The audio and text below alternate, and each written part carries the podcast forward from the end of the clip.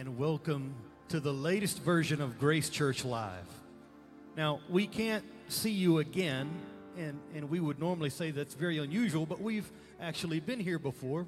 So we kind of have some experience, and we know that we can worship here and you can worship at home, and God is, in fact, the same in both places, right? So I just want to share something with you that's been on my mind this week. Paul wrote in Romans 8, and I'm going to paraphrase, but I just think we're going to make it through this thing. And the reason is because I just don't think there's any pestilence or, or plague or power or, or any social injustice or social unrest or any virus or any sickness or anything else for that matter that can separate me from His love. And if I am in His love, then I am good. I just want you to, as we begin to sing and play this morning, I just want you to be in your home and know that God loves you and that He is with you and that you can't be separated from Him. Would you lift your hands and just worship? Worship the God of love this morning as we sing. Created from dust You came and you lived among us. You took on our frame. You walked in our pain. And taken us higher. You stepped into time. You laid down your life to save us took all our shame.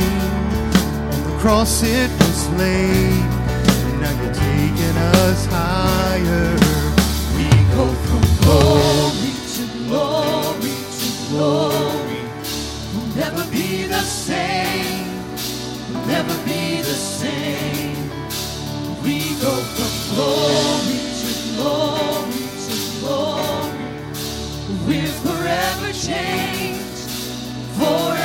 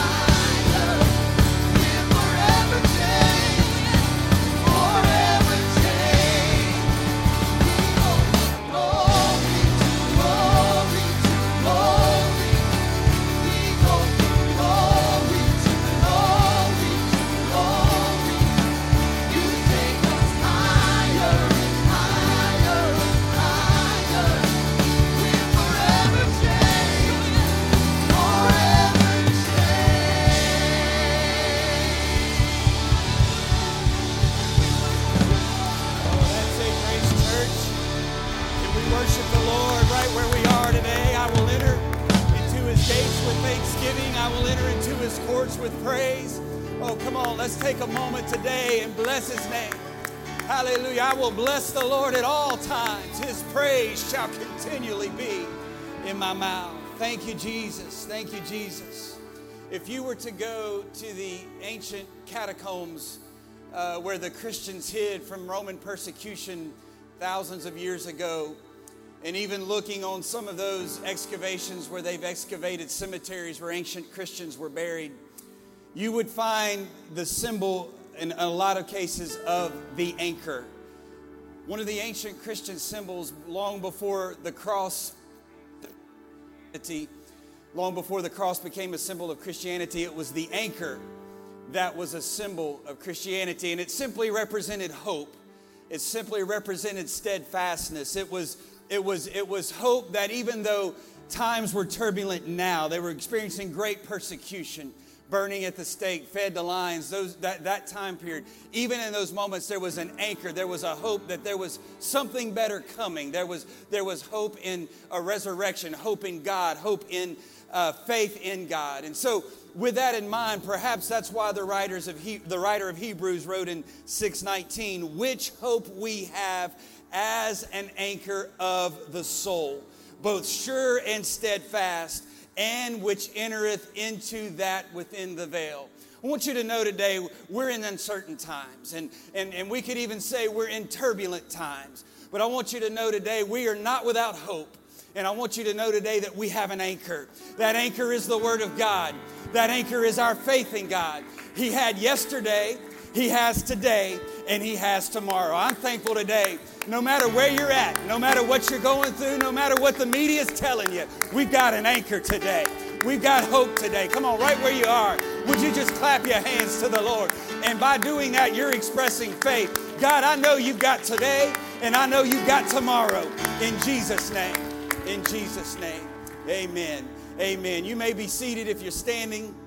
I want to welcome you all, as Brian has already done, to live stream Grace Church Sunday Morning Live and we're glad you have chosen to join us. All of our Grace Church people, sorry we can't see you, but we're glad you're there. All of our guests and visitors, we're so glad you've joined us online. God bless you. You know, we talked about we talked about when we did this the first round back in the spring that this was our new normal, and then we got ramped up and kind of got going back to our to our regular schedule.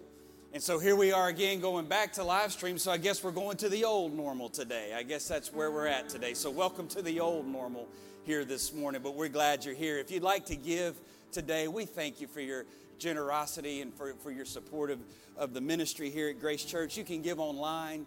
Uh, you can give by text, and you can also mail your gift to the P.O. box there on your screen. So, God bless you for your faithfulness. I do want to take a moment here and just let you know kind of what the church schedule is going to look like this week, kind of what to expect with our with our new old normal this week. We had announced previously that there would be a meeting tonight of the Bridge Ladies Ministry at six o'clock. That has been postponed due to the spike in COVID cases in our community. We're taking extra precautions.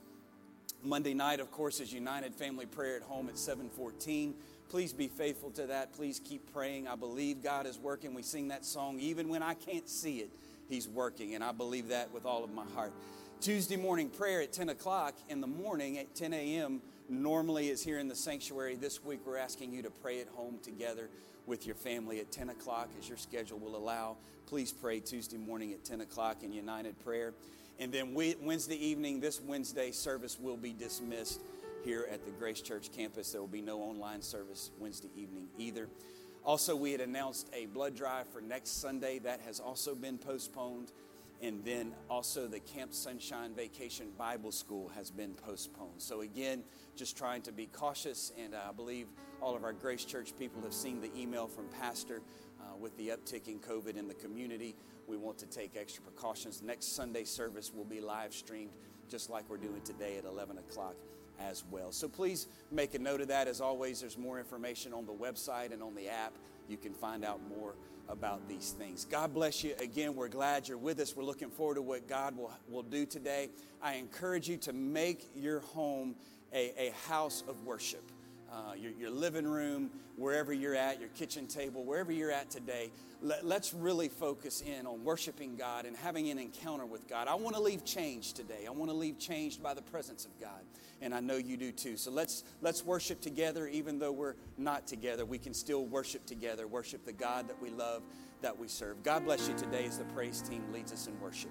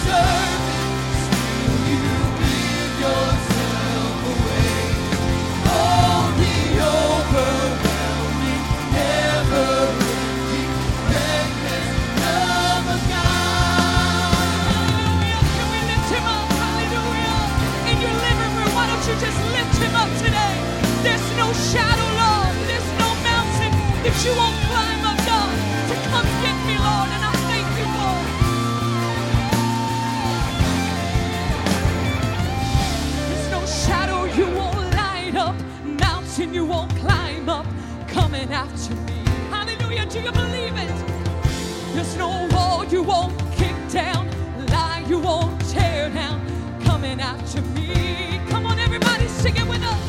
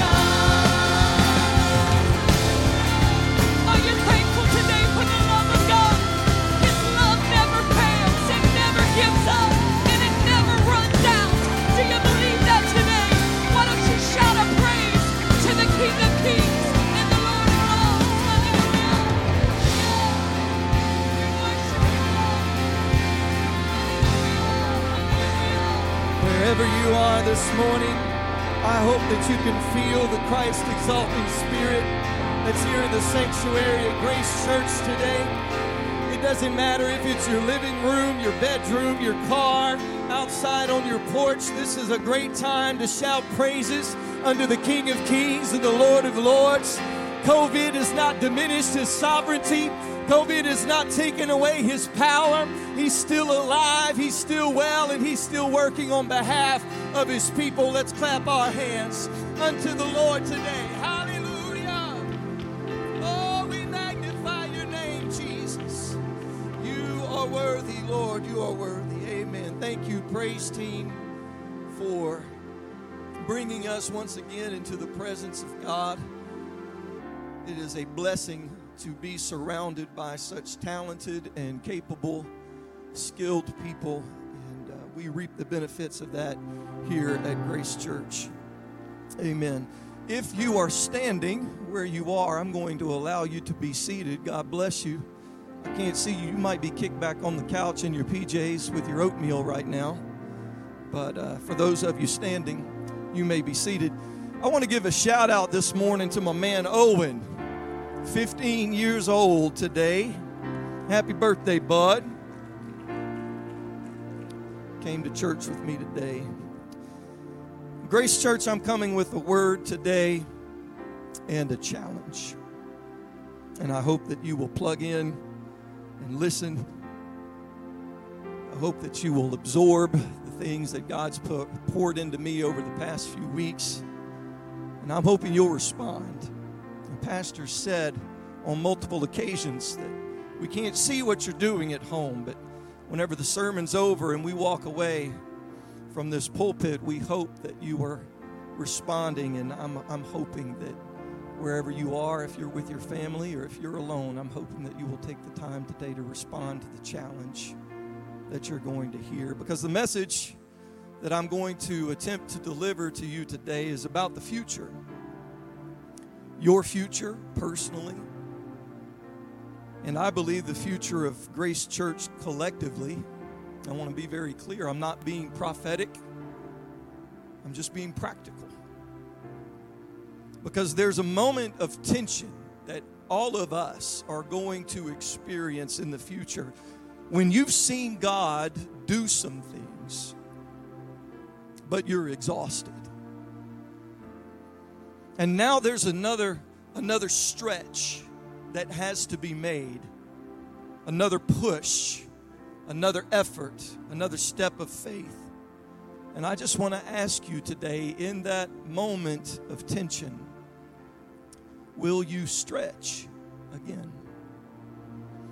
And before we get into it today, I want to give the appropriate honor and credit for the inspiration of this message to my longtime friend and sounding board, Brian Tier, who opened service with this idea several weeks ago, and he graciously gave me permission to develop it and gave me his input and insight, and I appreciate his willingness to share. Let's read some Bible and we'll get to it. You are released in Jesus' name. Our scripture text today comes from Exodus 14, and if you want to stand where you are, feel free. If, G- if not, Jesus sees you in your PJs on your couch, and He loves you anyway. But Exodus chapter 14, verses 15 through 16, and then we'll skip down to verses 21 and through 23, and then finally verses 26 through 28, all from Exodus 14. It says, And the Lord said unto Moses, Wherefore criest thou unto me? Speak unto the children of Israel that they go forward. Everybody say forward. But lift thou up thy rod and stretch out thine hand over the sea and divide it, and the children of Israel shall go on dry ground through the midst of the sea. Skipping down to verse 21, it says, And Moses stretched out his hand over the sea. Everybody say that was the first stretch. And the Lord caused the sea to go back by a strong east wind all that night and made the sea dry land, and the waters divided. And the children of Israel went into the midst of the sea upon the dry ground, and the waters were a wall unto them on their right hand and on their left. And the Egyptians pursued and went in after them to the midst of the sea, even all of Pharaoh's horses, his chariots, and his horsemen. And finally, verses 26 through 28. And the Lord said unto Moses, Stretch out thine hand over the sea, that the waters may come again upon the Egyptians, upon their chariots, and upon their horsemen. And Moses stretched forth his hand over the sea. Look at your favorite neighbor and tell him that was the second stretch. And the sea returned to his strength when the morning appeared, and the Egyptians fled against it. And the Lord overthrew the Egyptians in the midst of the sea. And the waters returned and covered the chariots and the horsemen and all of the host of Pharaoh that came into the sea after them. There remained not so much as one of them. I want to talk to you for a little while this morning about the second stretch. Let's pray. Lord, your word is eternal and it is alive. It, it never goes stale. We do. We go stale. We lose our passion. We lose our vitality. We lose our energy. But your word is alive and it is always fresh and it is always powerful and it is always full of life. So, Lord, I pray that as your word goes forth today, there would be strength and vitality and life spoken into tired bones that people would hear and respond to your word. Lord, help me to do a good job, get myself out of the way so that they can hear your voice today. In Jesus' name, everybody say amen. God bless you. You can be seated. Y'all ever been tired? Ever been tired? What about right now? Are you tired? You know, there's different kinds of tired. There's the hard work, manual labor, been out in the yard all day in this South Louisiana heat, just sweating it out, manual labor, yard work, tired. And then there's long day at the office, 15 meetings that could have been emails and eight Zoom meetings and more paperwork, kind of tired. Still tired, just just different. There's Disney World tired. Come on somebody. I don't know. that there's another kind of tired on this planet Earth, like the kind of tired you feel after spending five days in the magic kingdom. And not only will it wear your, you out, it will wear your pocketbook out. Mickey and Minnie will make you tired on all kinds of levels. You, t- you need a vacation from the vacation. There's sitting up at the hospital tired. You can do nothing in a hospital room except watch HGTV, look at your phone, and read a book and still be absolutely exhausted. There's nothing like it. Those of you with kids know there's new baby tired, and you think that's bad, and then there's toddler tired, and just hold on because then there's teenager tired. All tired, but different. And closely related to those, I need some mamas to, to get in the chat if you're on Facebook today. But there's the I just took two kids under the age of four to Walmart tired. And there's not another tired like that. Here's one all of us can identify with. I kind of hesitated on this one a bit, but there's just nothing else like it. It's called the I just threw up four times in the past 30 minutes at 2 a.m. tired. And you know that'll wear you out. Then there's the I've been in the pool all day tired, which is sort of like, but a little bit different from the I just spent all day at the lake trying to learn how to ski tired. Personal experience, still didn't learn how to ski, but wore me out. As many of us have experienced it, we know that there is a great flood of 2016 cleanup tired. And now, there's, I don't know what to call it, but 2020 fatigue between COVID and stock market crashes and murder hornets and riots. People are just exhausted, done with 2020, over it. All kinds of tired. All kinds of tired, but all of them different.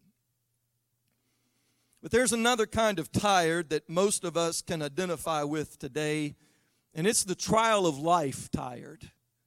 It's the test of faith, tired. Those things that you go through that leave you emotionally and physically, mentally, and even spiritually exhausted, just tired down in your bones. You feel like you can't think, like you can't focus, you can't find your passion, you can't get back to who you were before or where you were before. I'm talking about those things that we all go through in life sometimes where you see God come through for you and, and He preserves you and He helps you and He provides for you in amazing and even miraculous ways, but it still leaves you just tired. Y'all ever go through something like that? Y'all ever come through something in your life where you know beyond a shadow of a doubt that, that God moved on your behalf and, and you know that He was there with you in the middle of it and you know that there was absolutely no way you would have made it through that situation without Him, but you're still so tired on the inside? Exodus chapter 14 we preach about it a lot. Moses and the children of Israel at the Red Sea, trapped by the land, the geography on either side, no way through, the sea in front of them, an army of Egyptians coming from behind them with bad intentions, no way to save themselves. It, it looked like they were toast. What's God going to do? How's, how's God going to come through this time? How's God going to work this one out? How's He going to help such an, an impossible situation? And God made a way where it seemed like there was no way. And this is this is usually the point in the story where the preacher starts to growl a little bit and, and we start to get on board because Israel coming through the Red Sea becomes a metaphor for anything and everything that you can experience over the course of a lifetime. From Anything from, from cancer to empty bank accounts to COVID pandemics to social injustice. You got to watch a Christian. A Christian will use Israel crossing the Red Sea as a metaphor for just about anything. And there's nothing wrong with it. It's a great metaphor. People identify with it because we know how it feels when God shows up and makes a way for us in whatever impossible situation we're currently facing is a great story. It's a great metaphor. It's a powerful miracle. I hope I get to preach it 300 more times before I die. But in the middle of our preaching, and in the middle of applying this awesome miracle in Exodus 14 to our own personal situations, in the middle of celebrating God's way-making power, let's not gloss over some of the details. Let's not skip over some of the details. Let's remember that they were slaves coming out of a lifetime of hard labor. They had just endured massive social and economic upheaval. Because even though those 10 plagues didn't touch them where they lived in the land of Goshen, it still decimated the nation of Egypt that had rulership over them. And by the time of our text, they had journeyed for two weeks on foot from Egypt and been camped by the Red Sea for eight days. And I don't care who's leading and what kind of miracles you've seen, but three million people walking for two weeks and camping in the same spot for eight days, I'm sorry. That's got to be more than just a little bit chaotic. That's got to be more than just a little bit stressful. That's probably quite draining. See, it wasn't all candy canes and unicorns and rainbows. It was hot. And there wasn't a lot of water and the babies were crying and the kids were asking, Are we there yet? 800 times an hour. And they were either having to ration food or forage for their own because the manna didn't start falling from heaven until Exodus chapter 16, two chapters later. And now here they are in a traffic jam of three million people in front of the Red Sea. Come on, y'all lose your Holy Ghost whenever there's a rainstorm and a backup on I 12. How do you think you would do in a traffic jam of 3 million people? Hungry, thirsty, what no GPS telling them the estimated time of arrival or the location of the nearest steak and shake? What, with, a bunch of whining kids and stinky animals? No, thank you. No, thank you. And if that wasn't stressful enough, now the chariots of Israel show up. They just thought they had problems before. But now, well, now they've got a situation because now it's gone from annoying to serious. Like somebody's probably going to die, kind of serious. And so God tells Moses, Moses, I want you to stretch out your hand, and I'm going to take care of this situation. It's one of those rare instances in Scripture where God tells somebody exactly what He's going to do. Don't you wish He would do that for you just, just every once in a while? Just tell you exactly what He's going to do. God tells you, says, Moses, you stretch out your hand and I'm going to handle this. I know you're tired. I know you've been through a lot. I know the 10 plagues and Pharaoh's back and forth and decisions and the constant murmuring and complaining of the people. I know all of that stuff has just wiped you out, Moses. But here's what I want you to do I want you to stretch and then watch what I do. Now, Moses, I, I, understand. I, know that, that stretching your hand out doesn't make a lot of sense in this situation, especially when you're already tired. But remember how you've already seen me work. And just, just trust me, Moses. I got this covered. I got this. All you need to do is stretch. So Moses did. Moses did exactly what God asked him to do. He stretches out his hand, and God begins to move on their behalf. And he parts the sea. He makes this incredible way forward where it seems like there wasn't one before. And he gets them out of this impossible situation that they were in. I want you to listen to Coop because we're about to get to it. Moses stretches out his hand the first time and it makes a way forward.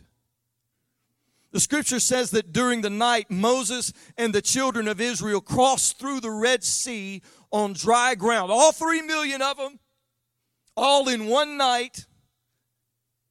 I want to say that again three million people in one night. Now, I don't care how big of a path God made, that's a lot of people, and that's a lot of walking, and they did it at nighttime. Here's the point yes, all they had to do was walk, but it was still work. Come on, somebody. God didn't pick them up and magically, collectively teleport them to the other side. God provided a miracle. Yes, He did, but they still had to walk it out.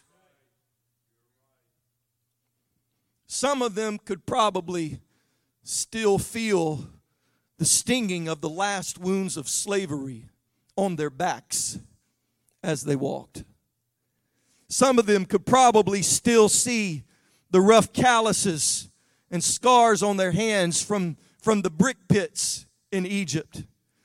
Some of them were probably still grieving over loved ones that they had lost in Egypt before they left. Some of them were probably hungry.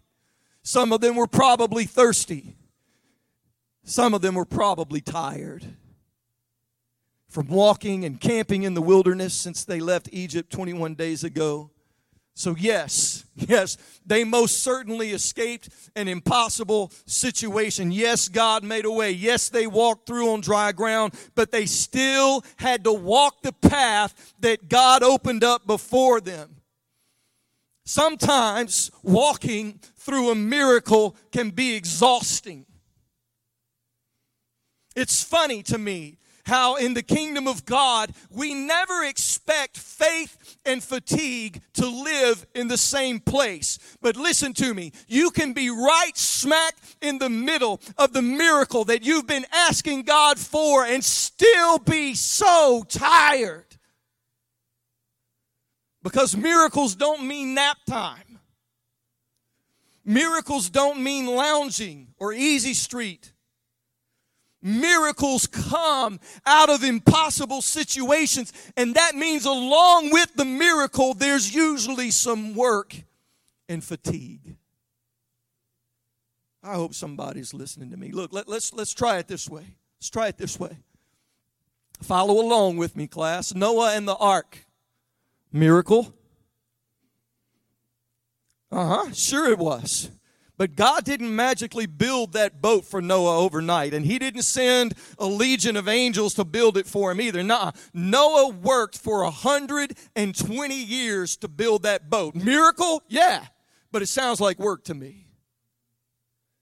Second Kings chapter 4, Elisha and the widow with the cruse of oil that didn't run out. Miracle?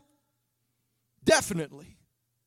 But her sons had to go all around town to all of the neighbors asking for empty vessels, and she had to pour the oil, not the prophet.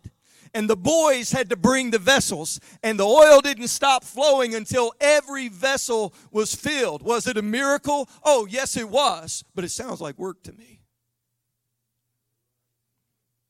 Matthew chapter 14. Let's go New Testament. Jesus feeding the 5,000 with five loaves and two fish. We love that story. Miracle? Absolutely. But the disciples are the ones that did the work of passing it out and then picked up 12 baskets full of leftovers when it was over. Miracle? Absolutely, it was a miracle, but it sounds like work to me. I just got to think if I'm a disciple, hey, son of God, do you think you could work this out so that we don't have to do all of this work once it's over? I mean, I, I get we got to pass it out, but 12 baskets left over after it's all done? Couldn't your miracle be a little bit more expedient, Jesus? Now back to the text Exodus 14.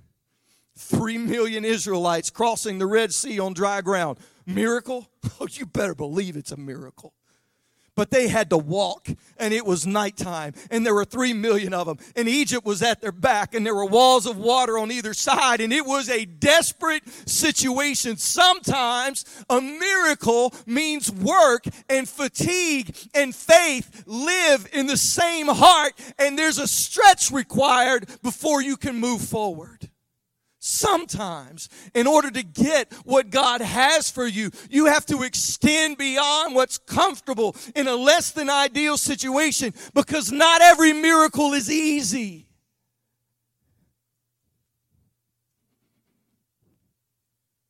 And then they get to the other side.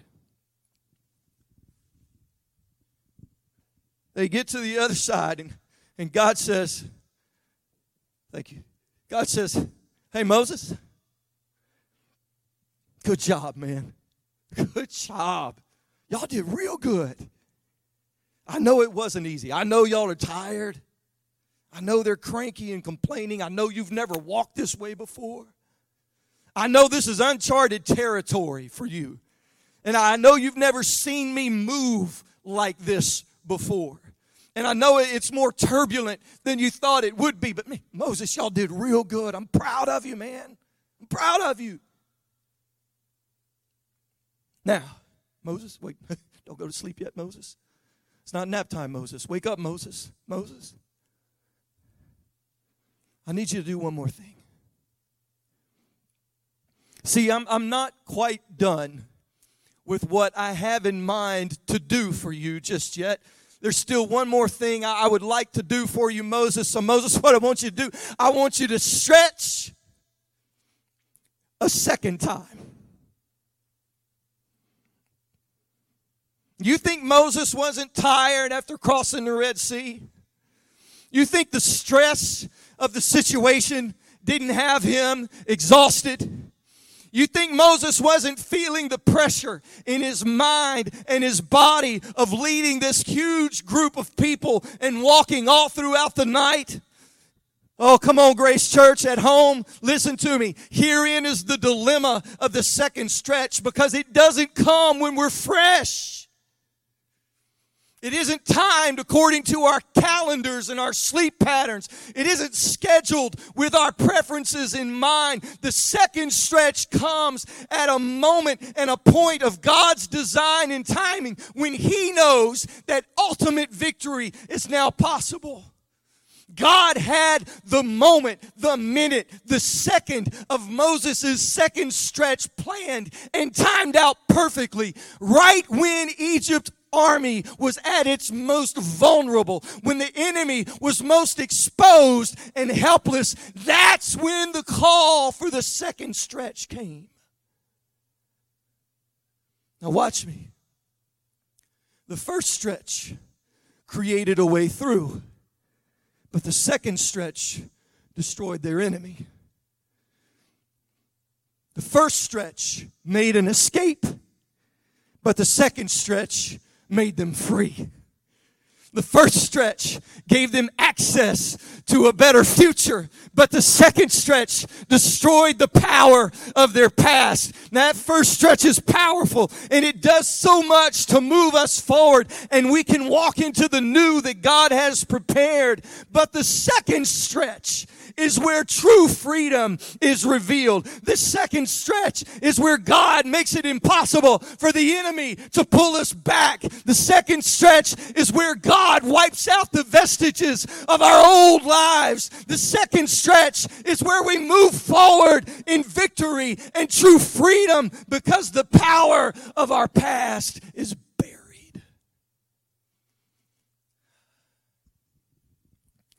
feel like the Lone Ranger up here today. I hope you're preaching with me at home. You can have a move of God on the first stretch. You can. Oh, yes, you can have a move of God on the first stretch.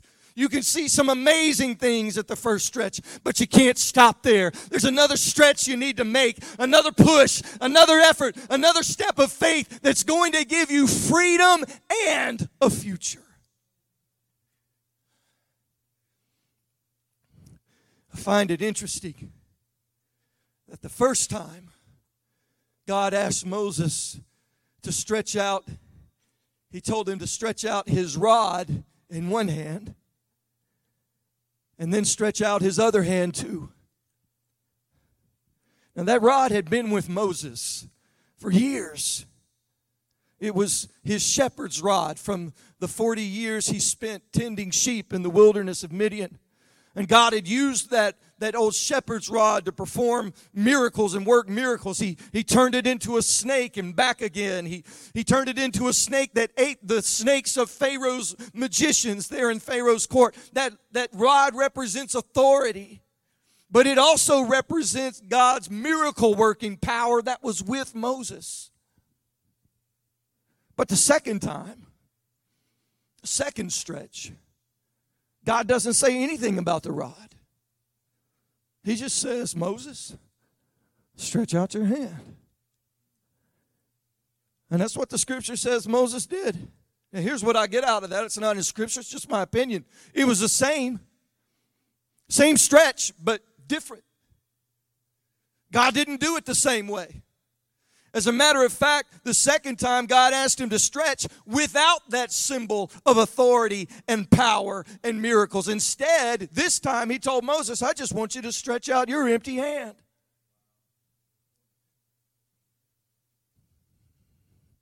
That's a different level of trust. Not leaning on past experience, old anointing, not leaning on yesterday's miracles. This second stretch was something new. There's, there, I think there's more than more here than I, I really have time for today. But I, I just got to ask you, Grace Church, are you willing to stretch again? When God wants to do something new in your life in a way that He hasn't before, when He wants to move in your life in a way that you weren't expecting, whenever He wants to do something new that you never saw coming, are you willing to stretch again whenever you don't have any guarantees about what's going to happen when you do? Listen to me, listen to me, listen. How you respond in a season of stretching will often determine what you have access to in the future.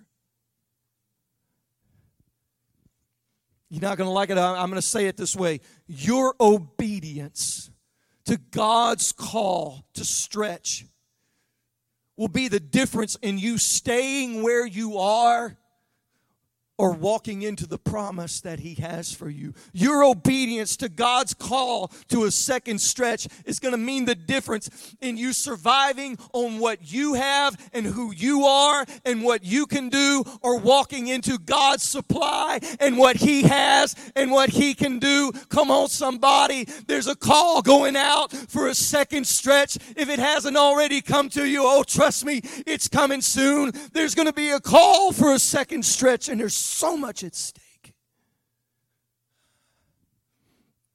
Let me, let me show you. Let me show you. Go to Luke chapter 5. We know the story well, most of us. Luke chapter 5, verses 1 to 6, and it says, And it came to pass that as the people pressed upon him, Jesus, to hear the word of God, he stood by the lake of Gennesaret and saw two ships standing by the lake, but the fishermen watch watch the narrative here but the fishermen were gone out of them and were washing their nets. It was quitting time. Time to go home. Time to pack it in clean the nets go to the house.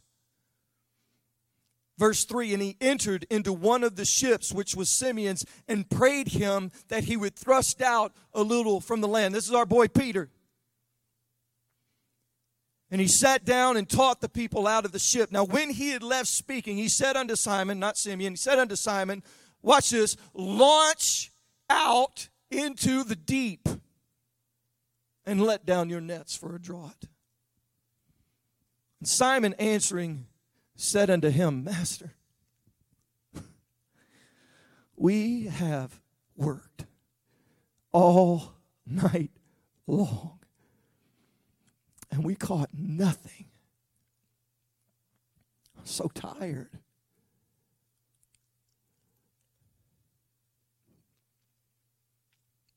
But nevertheless, at thy word, I will let down the net.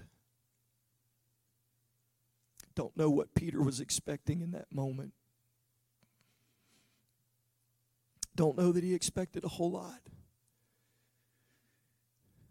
And when they had this done, they enclosed a great multitude of fishes, and their net break. Peter was tired, y'all. Come on, folks at home, in your PJs on the couch. He was tired.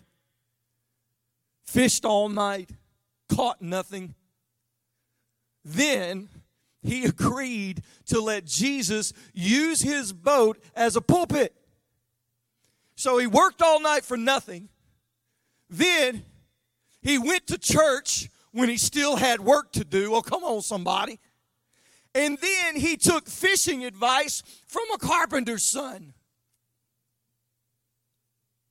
And then, and then, this is the one that gets me. He put his nets back in the water that he had already cleaned. Don't ask me to do work over. Don't ask your boy Jay to do work over again. Uh-uh. Those nets, I cleaned those things already. Those aren't, they're not going back in the water till tomorrow. Don't ask me to put them back in the water. That's a stretch, man. That's a second effort. That's how you surrender to God's will. That's how you give His word priority in your life. And look, we give Peter a lot of grief. We do. We talk about how he was impulsive and he was worldly and, and all of this, but not this time. Not this time. Good job, Peter. Good job, man. No guarantees.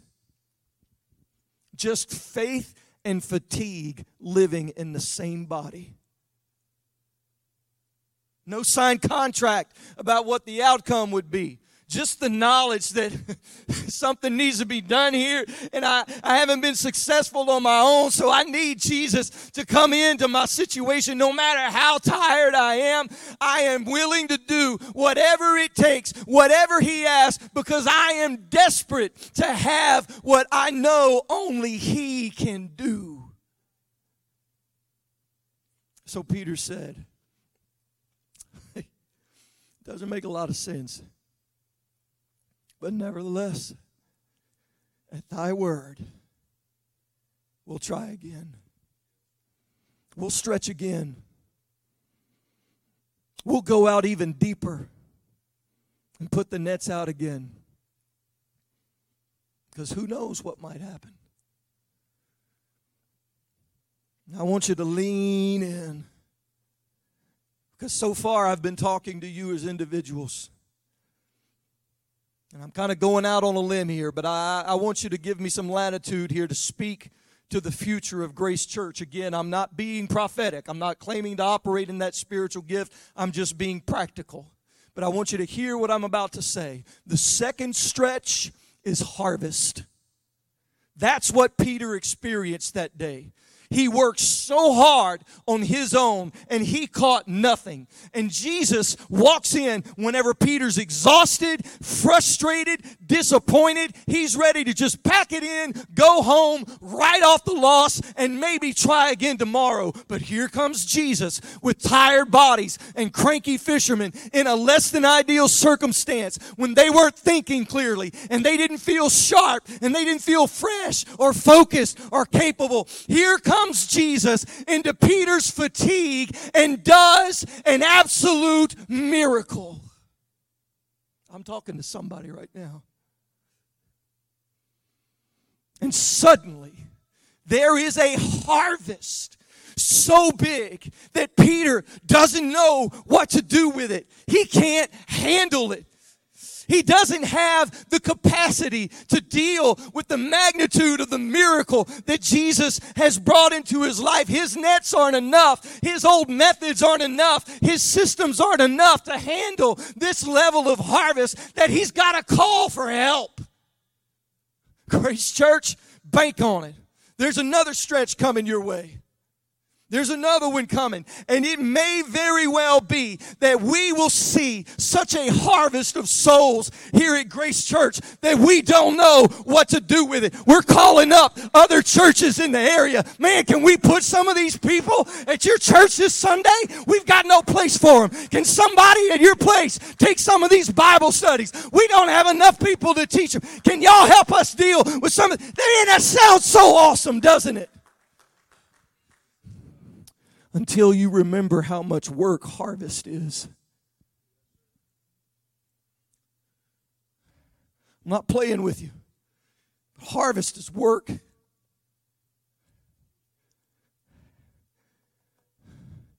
Musicians, if you'll come. bringing this in for a landing. I want to prep you for that. Here's a man, I'm going to call his name. He's a friend. He might want to kill me later, but he'll have to catch me first, and I'm faster than he is. Some of you probably know him. His name's J.W. Hurdle. J.W. spent years as a farmer, soybean, other things. I used to laugh at J.W. because I always knew when it was harvest time because he would show up to church on a Sunday morning and be doing this number almost the whole service.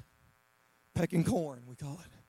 So tired after working strings of 18, 20 hour days trying to get the harvest in in time because you can't let it sit in the field whenever it's ready to harvest. Jesus said, The fields are white unto harvest. Why don't you pray that the Lord of the harvest would send laborers, but laborers, send laborers because harvest is work. I'm just talking about the second stretch. My dad used to grow a garden Y'all, you wouldn't believe it. I'm going to tell you, but you're still not going to believe it. That man did not know how to grow a small garden. Now there was four people in our family. But we got 8 rows of corn, 10 rows of corn, 150 yards long, more rows of peas than you can count. I don't know what he thought was going to happen and who was going to eat all of that food. We wound up giving most of it away. Buddy, whenever that corn came in, and it was time to harvest, you talk about work. It was work, y'all. See, the first stretch is planting. You got to get the seed in the ground at the right season. And then comes the daily grind of nourishment and watering and taking care of the seed and the small plant. But the hard work of the second stretch is when the fruit of your labor is harvested. Without a second stretch, I don't know that there can be a harvest.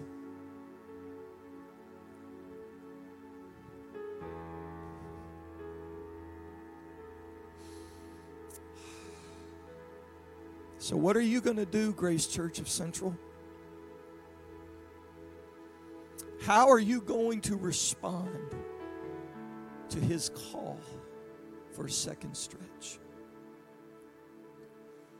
What are you going to do one day next week, next month, whenever Jesus steps into the boat of your career, your home, your family, and he says, Look, I know you're tired. I know, I know you're tired and you're exhausted from what you've been through these last several months, but I just got to ask you something. Would you stretch again? For me, for the harvest. Would you stretch again? What are you going to do? Are you going to stretch beyond your comfort zones? Will you stretch beyond your current level of commitment? Would you go so far to embrace another level of trust? Would you trust even when you don't understand or see how it's possible? Would you try again for Him?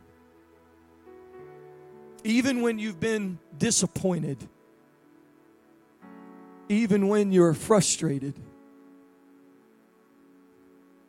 would you stretch again?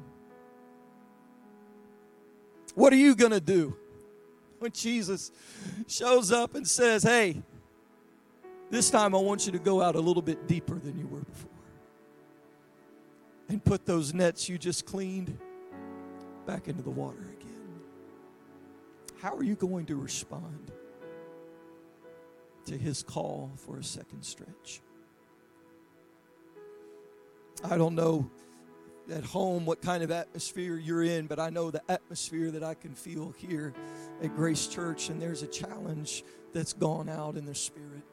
And so, if you're at home or here with us, the skeleton crew that we have, I'm going to ask you to stand because I believe the challenge is, is, is going into our hearts individually, personally, but it's also going into the heart of our church that we need to prepare and get ready and know in advance how we're going to respond whenever the call for the second stretch comes. Somebody needs to respond with surrender today.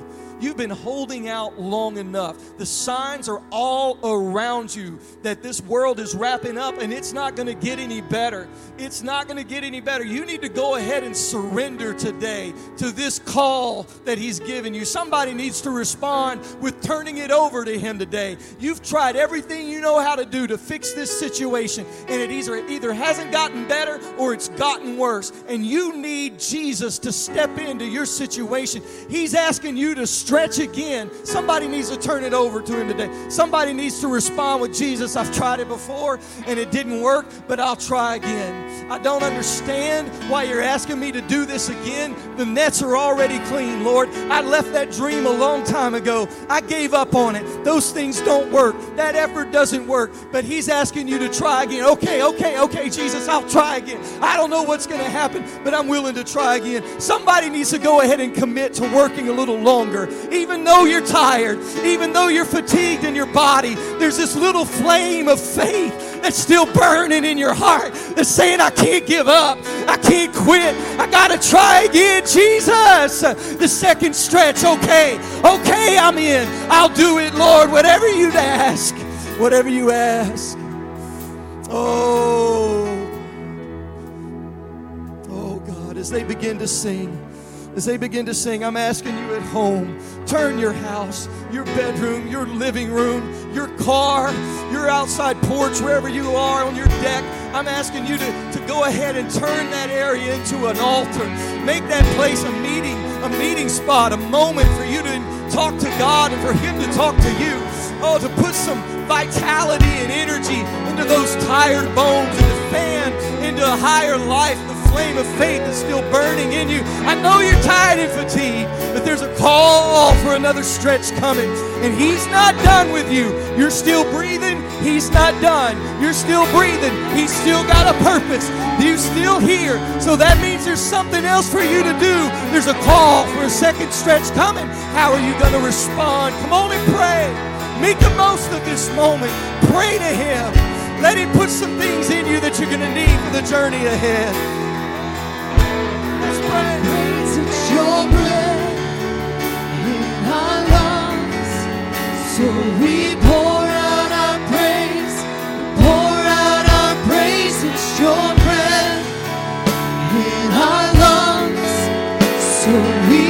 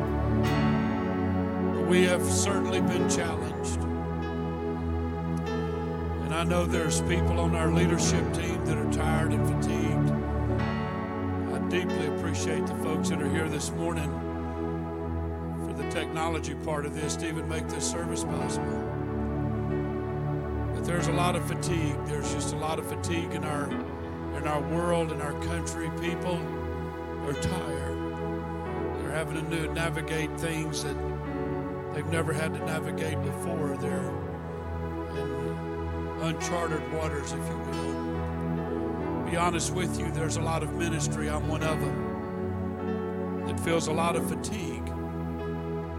My faith is okay, but I'm tired.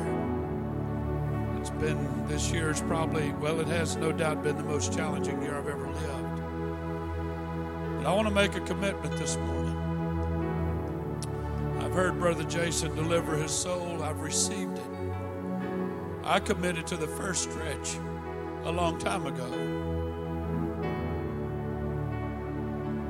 It's never a problem.